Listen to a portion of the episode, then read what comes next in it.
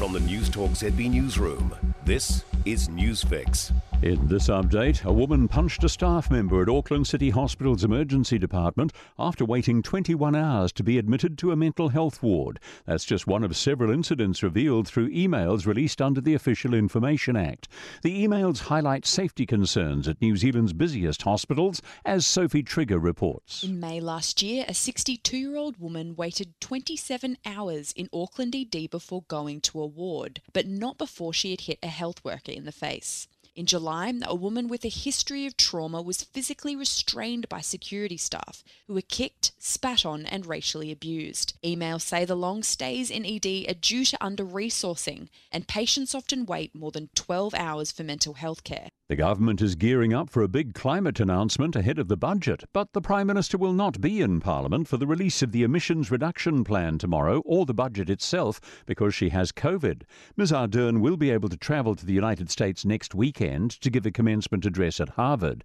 Chief political reporter Jason Walls says tomorrow's announcement will outline how we'll reach emissions targets. That was basically seeing how much carbon dioxide that we have in the atmosphere.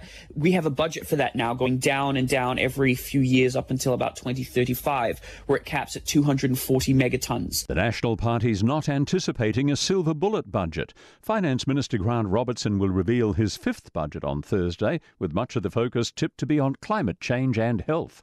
The opposition's finance spokesperson, Nicola Willis, says National wants income tax relief for the squeezed middle. Those New Zealanders who haven't benefited from increases to benefits and working for families entitlements, but who really can't withstand the additional costs at the supermarket, when they fill up at the pump, their rent, their mortgage payment. There's an injured seal at Oriental Bay. The seal was found near the beach with a barb in its neck. Department of Conservation won't be intervening and is asking the public to leave the seal be. Seals can appear on the shore from July through until September. That's news. In sport, Australia's Hockeyroos have fought back against the Black Sticks women to lead their series deciding final test in Auckland. New Zealand scored first in the opening quarter, but the Australians struck back in the second and third. They still led 2 1 late in the third quarter moments ago. The Chiefs are out front in their Super Rugby Pacific game with the Rebels in Melbourne. The Chiefs have scored two tries to none and were up 12 3 moments ago, just before half time. The mainland Tactix are alive in the playoffs race in netball's ANZ Premiership after coming from behind to beat the visiting Southern Steel 61 56.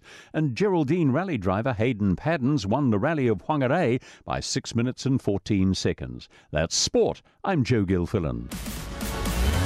For more news, listen to News Talk ZB live on iHeartRadio.